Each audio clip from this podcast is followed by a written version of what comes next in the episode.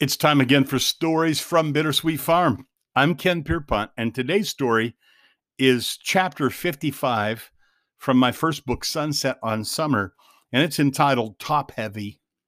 Chuck, our third born child, second born son, is a grown man now.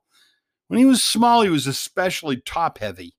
He had a big head when he was a little kid, and it's taken him years for his body to catch up to his head. He was really a cute kid, but he was so tipsy, like a like a Weeble toy, so top heavy. He just couldn't stay on his feet sometimes. Once he was standing in a safety seat that was on the floor of the garage and he leaned over the back of the seat until it tipped over.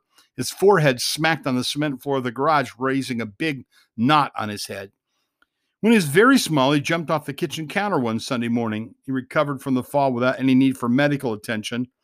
A few weeks later, he tumbled down a flight of stairs to the basement in a walker other than his being a little be, than his being a little slow didn't seem to have any effect on him. One of his funniest tumbles was after a little feast at Taco Bell. We were walking to the car. Chuck's little arms were inside of his shirt because the air conditioning had been too cold in the restaurant. And he tripped on the sidewalk and went down like a sack of potatoes.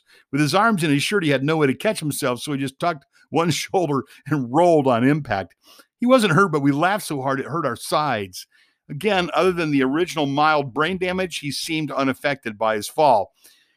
I was late for church one Wednesday night and it took off before I made sure Chuck was safely belted in. He was standing in the way back of the station wagon. And when I turned the corner and accelerated onto the road, he went crashing around the back of the car. It struck me as funny and I couldn't stop laughing, but Lois was not even mildly amused. Three times he had to be sewn up after a fall.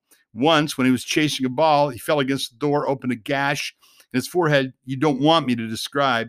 Chuck's first word was ball, and every time he saw one, he went into gyrations. He was happy to risk injury to get a ball. When he played shortstop in Little League, he would wait on a slow grounder so he could dive and backhand it like Brooks Robinson. Another time, he was just a little shaver, and we were walking through the grocery store he heard that we were going to buy popsicles. In his enthusiasm, he whirled around, round and ran straight into the shopping cart with his face. That one required needlework too. About three years ago, he's riding a bike on a half pipe at a state park, and his bike malfunctioned. Imagine, and he came crushing, crashing down on well, yeah, you guessed it, his face. Have you noticed a pattern here? One thing that you can say for Chuck: he may fall, but he will land on his face.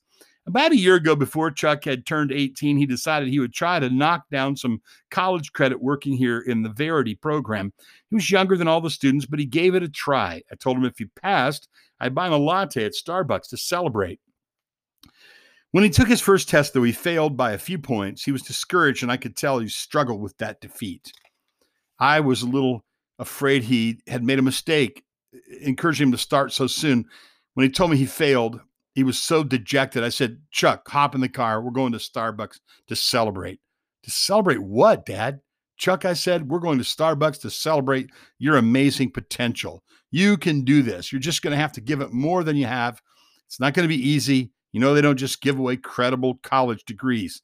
So to Starbucks we went and we celebrated his amazing potential and faith. And then he came home, stalled for a few months, probably afraid to try again. But in February, he took another test and passed. After that, there was no looking back. He took a break to serve for a summer at camp, travel on a mission trips to Mexico, and now he's just one class from completing his degree. He did the four year degree in about two years. Not bad for a kid who lands on his head regularly.